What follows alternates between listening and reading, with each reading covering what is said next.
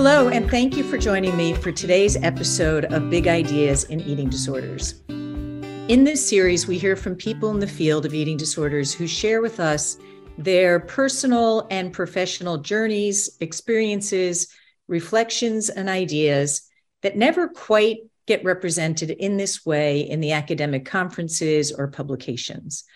I'm Kathy Pike, clinical psychologist and professor at Columbia University. I'm the host of Big Ideas in Eating Disorders, and I'm pleased to be collaborating with many eating disorder community groups and organizations on this series.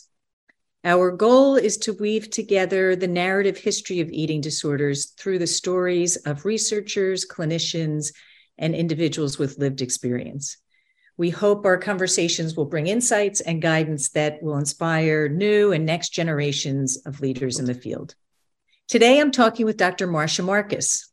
Dr. Marcus is professor emerita in the Department of Psychiatry at the University of Pittsburgh School of Medicine. She is past president of both the Academy for Eating Disorders and the Eating Disorders Research Society. She's been recognized with a number of awards over her career, including the American Psychological Association Society of Clinical Psychology Outstanding Clinical Educator Award, uh, the American Psychologist Association Clinical Psychology of Women Mentoring Award, and from the Academy for Eating Disorders Leadership Award and Lifetime Achievement Award. Marsha, you have contributed so much to this field. We're thrilled to have you here today. So let's start at the beginning and share with us a little bit about your growing up years and when did you know that you were going to be a psychologist? I was born in a very interesting but innocent time in this country, the years post World War II, when we were very optimistic that World War II ha- would have been the last war and that all things were possible. I uh, was born a twin. Uh, my sister and I were my parents' only children, and we grew up in Rochester, New York.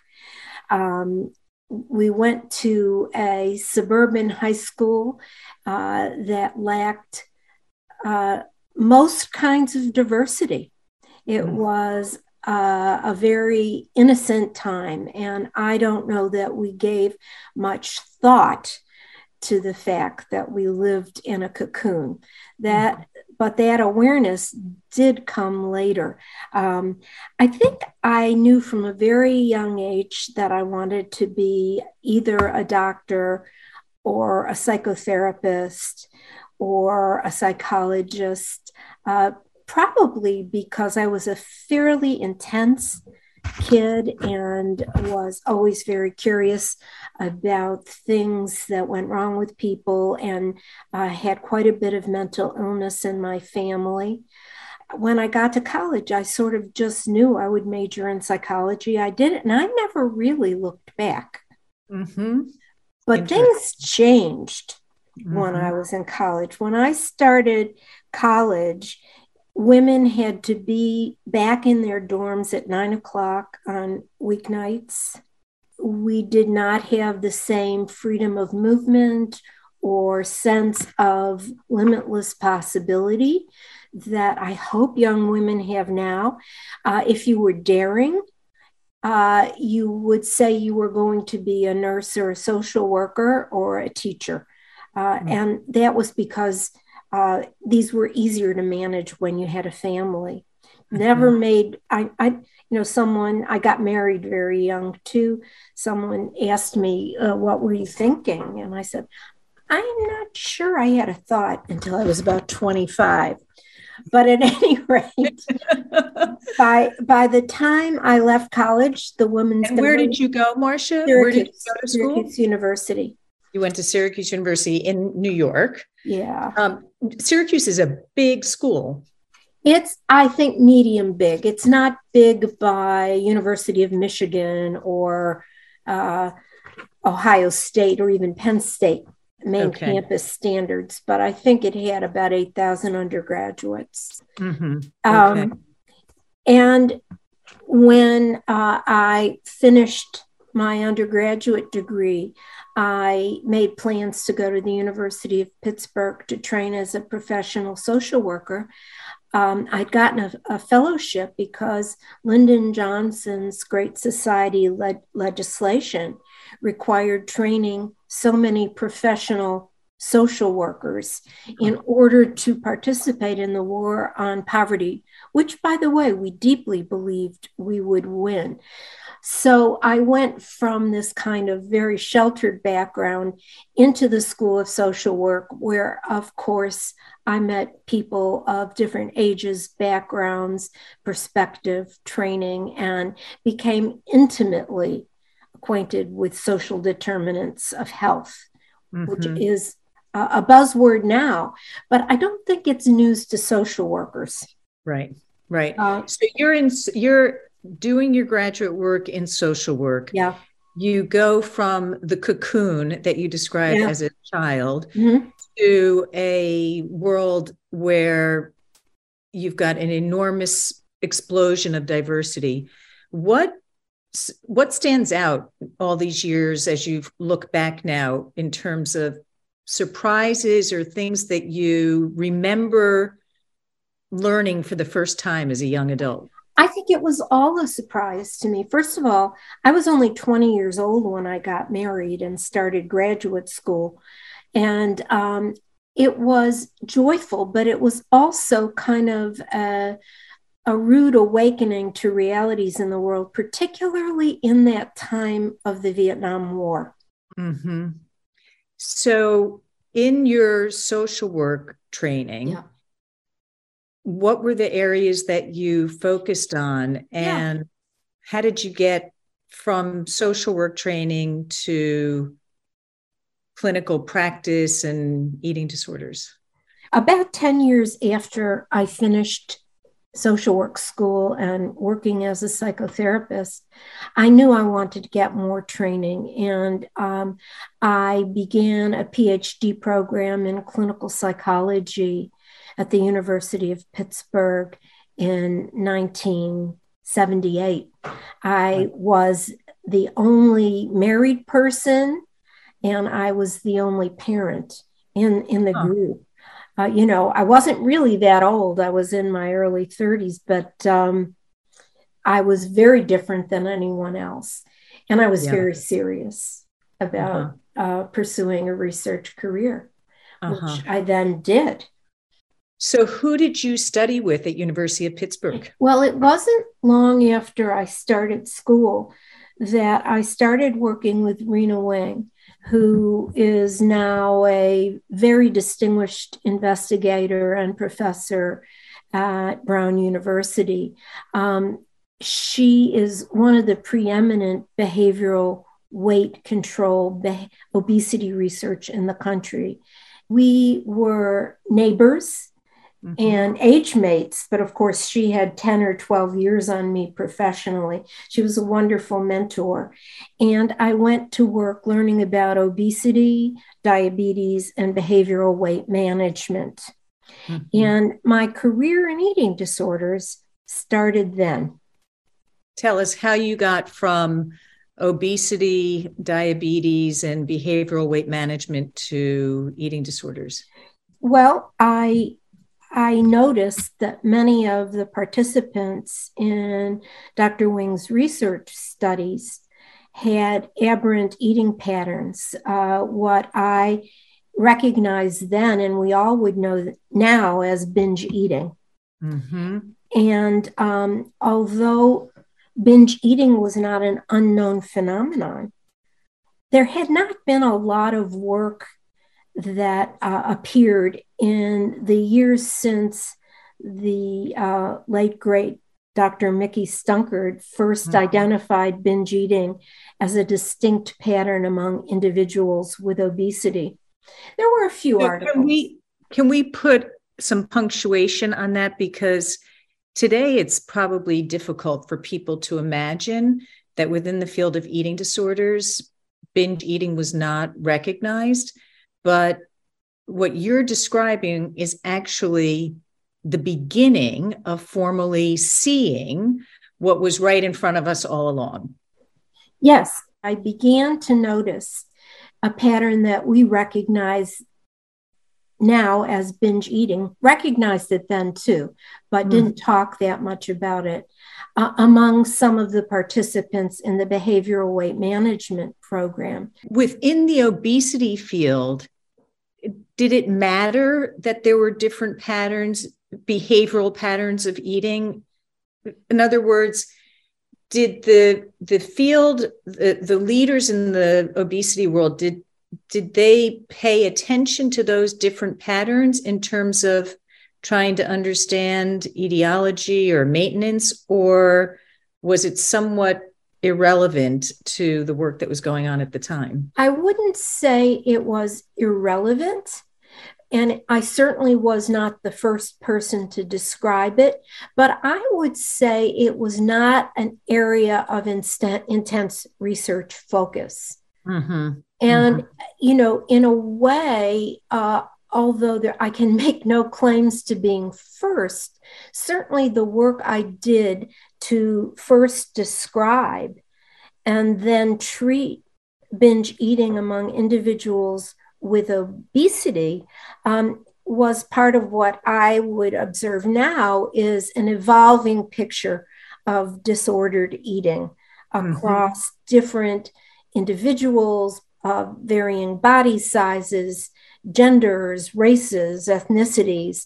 But then we had um, anorexia nervosa, bulimia nervosa, and its variants and little attention to patterns of aberrant eating among individuals who had overweight or obesity. Mm-hmm. So, you that takes us really to your big idea, right? In terms of the need to identify, describe, and develop a specific interventions around the behavioral disturbances that you were seeing that started with people who were obese. Tell us a little bit more about this, the heart of this work that you did that was really foundational in terms of binge eating disorder. Well, this was pre binge eating disorders day. Right. But not by that much. So I did my dissertation looking at the differences between folks in Rena's programs who did and did not have a pattern of binge eating and looked at their responses to a behavioral weight management program um, and to two different uh, variations of a diet. One that emphasized the intake of complex carbohydrates, which kind of went by the wayside. But the findings of my dissertation, which uh, were published in um, the Journal of Consulting and Clinical Psychologists, showed that there were marked differences between those with and without binge eating, but that by the end of a year, there were no differences in weight loss. Hmm. And this is an issue, by the way, that reverberates to this day. And there are efforts now to do things like meta analyses and taking closer look at whether people with and without these patterns do differ in response to weight control. But I can tell you that the, the work of my dissertation um, and then quickly of others, okay, mm-hmm other this is this is what's exciting and fun others join the party very quickly or they're right. working on it at the same time but you mm-hmm. don't know it you know i'm sure those of us who have been around for the a while i'll notice that ideas seem to rise to the surface around the same time yeah. right that's um, right uh, it's just a matter of uh, the forces and uh, the incremental and uh, how facts accrete. But after that dissertation and paper, and one that shortly that followed shortly thereafter, that looked at the response of binge eaters and those without binge eating to fluoxetine or, or Prozac, got me a ticket to the table mm-hmm. when there was a group of people convened by the, the late psychiatrist uh, Bob Spitzer. Mm-hmm to say, okay, what is this binge eating? And to develop and test provisional criteria for a new disorder, uh, mm-hmm. binge eating disorder, that was characterized by binge eating, much in the same way that one would see it in bulimia nervosa, but without the regular use of compensatory behaviors. Bob Spitzer, just uh, putting this in context, this is in in relation to the work that he was leading for the development of the DSM four. It was prior to the DSM four, but of course, then the provisional criteria were included in mm-hmm. the DSM after the field studies. The uh-huh. provisional um, he became interested in binge eating, by the way, because of a colleague who had mm-hmm. the problem. So, Marsha, Bob Spitzer is intrigued by this behavioral phenomenon of binge eating. He assembles people who are beginning to contribute to the yeah description yeah, of this yeah. syndrome. What did it take to get to- not a lot? He I I mean I was uh, figuratively and literally a kid.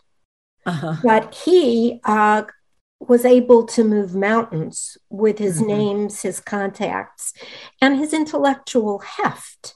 Mm-hmm. And um, folks from New York State Psychiatric, Bob Spitzer and Debbie Hasin, who was in, I think, the School of Public Health, Mm-hmm. And Tom Wadden, a very, very well known obesity researcher at Penn, mm-hmm. Rena Wing, my mentor, and me. But we drafted very quickly some consensus criteria, and he we tried them out in a field trial, mm-hmm. Um, and then a second one mm-hmm. and started to collect data on this phenomenon. So now it becomes clear, especially after it was included as a provisional diagnosis in the DSM 4. Uh, people started paying attention to it, all mm-hmm. kinds of attention. Mm-hmm. And my own work um, was right in there at the beginning, both in terms of the descriptive psychopathology, which I'll say a bit about, but also how do you treat these people? Right. You know, what do you do for them? Um, and let me talk just very briefly about the descriptive psychopathology. I went on to think okay, did this occur in individuals of different races, different mm-hmm. genders? Uh, back at that time, our genders were male and female, uh, but um, different genders, different backgrounds. I worked with a colleague to study the pattern of binge eating in the Cardia population of Black and white individuals in the South and found that binge eating was as common among Black women as among white women mm-hmm. and was nearly as common among Black men and mm-hmm. white men, a little less common. But now we have a pattern of eating that we see in both minority uh, participants and males. Different ages. I studied uh, whether binge eating occurred in middle aged women. Mm-hmm. It does. And then with other colleagues in children, mm-hmm. um, which quickly became a study of loss of control eating mm-hmm. because they didn't eat as much and um, also in bariatric surgery participants. Mm-hmm. And everywhere we looked, binge eating was there. And it was associated with a pattern of distress and uh, associations with other kinds of psychopathology, particularly depression and anxiety. Mm-hmm. So now we go from having eating disorders existing in young, affluent Caucasian women to understanding or beginning to understand a process that is still evolving mm-hmm. in everybody. Right. And when you began to document the pattern of binge eating and this syndrome, did it move uh, completely or quickly or not completely into the field of eating disorders out of the world of obesity? Or does the study of binge eating disorder, what's the journey of the, the study of binge eating disorder? The journey, I think, is an interesting one.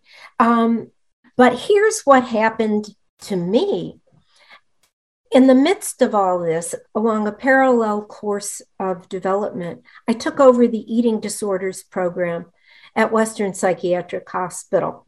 Uh-huh. And that began uh, my journey in the eating disorders world. I had been living in the obesity world. Mm-hmm. I joined the uh, eating disorder world and I quickly met up with Terry Wilson and Chris Fairburn, who had developed a treatment for bulimia nervosa and wrote a, a, a, chapter which people continue to cite on how to adapt cognitive behavior therapy uh, for people with obesity. Had for people with obesity or people with binge eating disorder? I stand corrected. People with binge eating disorders, uh-huh. many, if not most of whom, were obese. obese. Not everybody, but uh, treatment seekers tended to be obese. And right mm-hmm. from the very beginning, um, body sizes were larger than average. Mm-hmm. Mm-hmm. So you move from obesity to eating disorders. You're running a clinic that is serving a range of individuals who have variety of eating disorders you are starting to have students like Carlos uh, who are studying with you and then going on to expand the field. Were there particular hurdles that had to be overcome, or was it pretty straightforward? I can remember back in the day, people working in the field of obesity and people working in eating disorders were not comfortable bedfellows. Mm-hmm. Um, the received wisdom, which, by the way, has a good deal of support, is that dieting provokes or precipitates often an eating disorder. And I mm-hmm. think the data bear that out. Um, mm-hmm. Um, that that is often. I remember the first time I heard Cindy Bulik say this that um, dieting, if genes loaded a gun, uh, the trigger was dieting. And for vulnerable individuals, I think that's true. But I did a study early on where I saw quite clearly that many people with obesity who started binge eating dieted only after they had binge eating not mm-hmm. vice versa. Mm-hmm. In other words, there was more than one pathway to mm-hmm. this kind of eating pattern. And that the kinds of things, whether they were a diathesis for mood problems, obesity itself, or eating problems, the aberrant eating often preceded attempts to diet, which mm-hmm. then started a negative cycle. But there was always a bit of skepticism, maybe even some scoffing and hostility at the notion that binge eating might not be a consequence of dieting. Mm-hmm. And that dieting, of course, I'm sure you remember when I started going to eating disorders meeting, people wore badges that had a red slash across it that said stop dieting. Mm-hmm. Mm-hmm. Now, what I had seen in my work in obesity is that when we treated people with a kind of moderate behavioral weight control program, um, their eating disorder symptoms decreased dramatically. Right. So, really, I, I remember this very well. Do you remember it?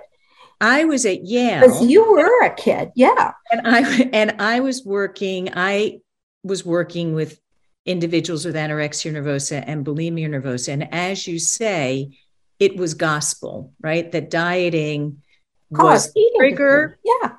for an eating disorder. And when when the field started to recognize binge eating disorder, the idea that there could be some other precipitant and a different pathway and almost a reverse relationship between you know binge eating that the the dieting was triggered by the binge eating rather than the reverse right.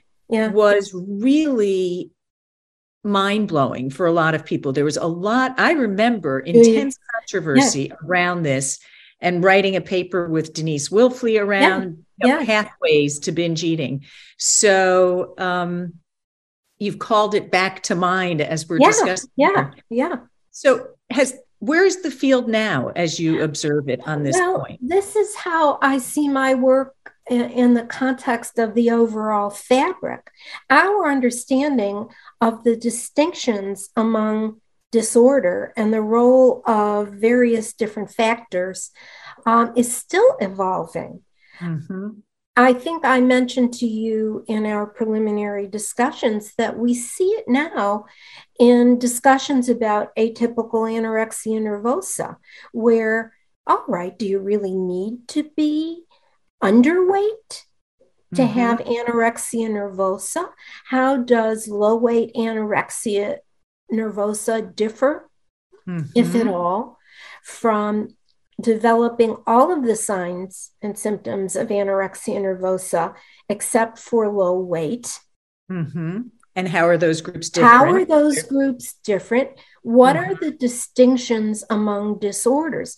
We have a growing understanding of the phenomenology. What we don't know, and I think it's important for me to mention this in the course of a discussion of my own perspectives on, on my career is that it I participated in the working group uh, for the development of the DSM 5, led mm-hmm. by your friend and colleague, Tim Walsh. Mm-hmm. Um, and I can remember this discussion coming up about what about atypical anorexia nervosa? And it was here is what people today need to understand it was never under consideration as to whether people with atypical anorexia were ill. Mm-hmm. I had taken care of patients like this. These mm-hmm. patients had serious illness. What we did not know was whether the course and outcome of these individuals was the same as those that were habitually underweight. And you know what? We still don't know it. Right. It's still an outstanding question. It's a question. Are they the same or does course and outcome distinguish these disorders? But way the way the discussion has somehow evolved is we don't think these people are ill and they themselves say no one thinks i have an eating disorder. Well that was never the case at least among the people that i knew working in the field of research. Mm-hmm. um, and it has become an area of contention just as rather than um, resolve the controversy about obesity mm-hmm. and whether or not it should be treated and what the implications are uh, of obesity for health are argued passionately. Mm-hmm. And this is in a very important context, uh, a very important question. But I think it's also very important to consider the context. There are people who believe that, well, they don't believe it, they know it. They know that being an individual at a larger than average body size is associated with significant stigma. Mm-hmm. And we know because there are strong data to back it up that mm-hmm. stigma causes ill health. Mm-hmm. So let's underscore that, Marsha, because I think it's really such an important point that we have the data. It's not just a belief. No, it is not just there. a belief. We right. know, and, and I think I tried to signal this to you. You know, it goes back to my training as a social worker, Kathy. Mm-hmm. I knew all about the social determinants of health. Mm-hmm. No one talked about it. Right. I never doubted it. I think we talked about environmental factors. No, but now we are now, coming around again to understanding the profound effects of social right. determinants on our health at That's multiple levels. And I think we are also getting to understand the impact of stigma. Mm-hmm. Individuals, and I, I often have used this with patients over the years, um, mm-hmm. exist within a fairly broad range of, in quotes, normal body weight mm-hmm. that isn't associated with negative consequences. Mm-hmm. Um, we know, for example, some races and ethnicity tend to develop medical consequences associated with central adiposity, for example, at lower weights. But by and large, there's a range of normal, and normal e- eating is a range. But we also know if you get too far underweight, mm-hmm. we know about the devastating consequences mm-hmm. of significant underweight. Mm-hmm. It seems to me to defy logic, but certainly scientific reality that we don't understand when you go way above mm-hmm. that range. There are also significant medical consequences. Mm-hmm. You're Does saying it, we have those data. We have those data. Mm-hmm. They are irrefutable. Mm-hmm. People will point out, and they are quite correct, there are people who are higher weight who are metabolically normal. Mm-hmm. There are also data that show that over time they often develop problems, but even if they don't, it isn't the average situation. Right. We are not meant to carry a whole lot of excess adiposity. Mm-hmm. Why we do population wise is an area of significant public health interest, mm-hmm. to put it right. mildly. And certainly not all people have aberrant eating, but some mm-hmm. do given your wealth of experience, if you can capture for us why does the health at any size from this branded perspective concern you? It concerns me. I think that that as a concept, I don't care if you weigh 100, 200, or 300 pounds. Everyone should strive to moderate their food intake in a direction towards unrefined, unprocessed, and healthy. And they should increase activity and be as healthy as they possibly can be. There's no problem there. But we also know that rates of type 2 diabetes and cardiovascular disease are skyrocketing and are mm-hmm. associated with morbidity and mortality. Mm-hmm. And that moderate, moderate weight loss that has been shown compellingly by the Diabetes Prevention Program and Look Ahead can be significantly, if not totally, mitigated by moderate weight loss. Mm-hmm. We're not talking about losing 100 pounds. We're talking about a 220 pound woman becoming a 180 pound woman. Uh, mm-hmm. Uh, that would be associated for mo- with, in most people with significant improvements in fasting blood sugar and lipids and other cardiovascular risk factors. So, part of what I'm hearing from you, Marsha, is that you agree with the idea of health at any size, that you sure. want people to be optimally healthy at whatever size they're absolutely. at. Absolutely. And and I want them not to be the targets of mm. irrational hatred from mm-hmm. other people and from the healthcare professions. Mm-hmm. By the way, 40% of Americans are now have obesity. Right. So this is a normative con- condition.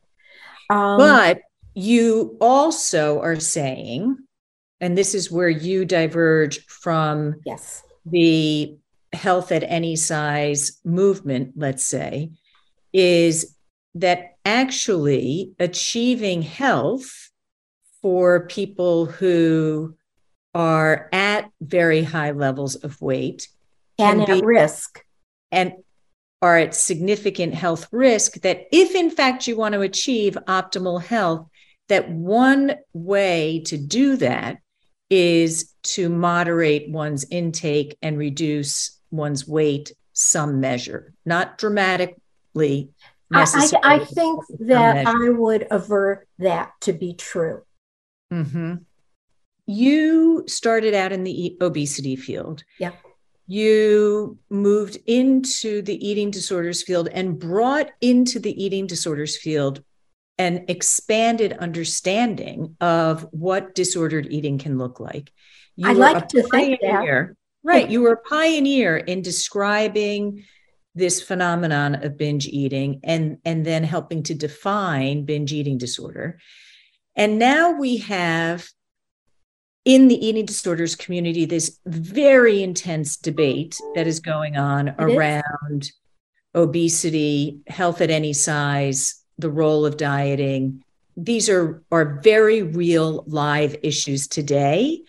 And yet we have some real science to inform the discussion. When you look ahead as we think about the young younger professionals the the individuals entering the field of eating disorders today what are some of the questions that you have or some of the topic areas that you think we need to pay attention to to potentially address this issue more fully or resolve some of this debate? It's a big question. I'll say a couple of things. One is that young people need to be taught the difference between advocacy mm-hmm. and science. Mm-hmm. I think it's very important um, to have vocal and activist uh, folks in the field who have lived experience, uh, who have seen the damage that weight stigma and beliefs about body size and appearance can victimize young women and also young men. Mm-hmm. But I think that we risk conflating advocacy for what we know scientifically. And there's, I think that there has been some recognition, at least on the part of the Academy for Eating Disorders, that we have to get back to promoting scientific discourse and discussion and not uh, get reduced to um, polarized expressions of beliefs instead of being guided by the science. I think our whole society is in danger of that. Mm-hmm. Mm-hmm. Actually, you're touching on a topic that is so critical, broadly speaking, around education and science and knowledge, right? And we talk about this post truth world that we live in how do we, in a responsible way, lean into science and what we know, and at the same time, recognize that what we know today based on science will continue it changes. to evolve. It right? changes. It changes. Yeah, I think that is pro- it's an excellent way of stating the big picture questions. But mm-hmm. I think that the eating disorders field as it is at risk for tilting towards an anti-scientific stance on a lot of this. And so for clinicians entering the field, researchers entering the field, one wish for them? You have to learn from the past before you really can move forward. Um, and so that I would say that part of what clinicians need is some perspective on how things have evolved. I'm not sure the way it is now, where young people are hired into these treatment centers with little or no clinical training, um, that it's really feasible for them to have that perspective. And I don't have an easy answer. Um, but I do wonder if putting the profits into hedge funds is really a superior way to solve healthcare problems than it is putting them in hospitals, which have their own limitations. Mm-hmm. Yeah. There's a lot of work to continue to be done. You have contributed so dramatically and significantly to the field. And well, that's a kind and very complimentary statement, Kathy. It, well, it is absolutely true, and it's been such a an education for me and a delight to talk with you today, Marsha. Thanks so much I'm for joining. Us. I'm always us. glad to talk to you. Thanks.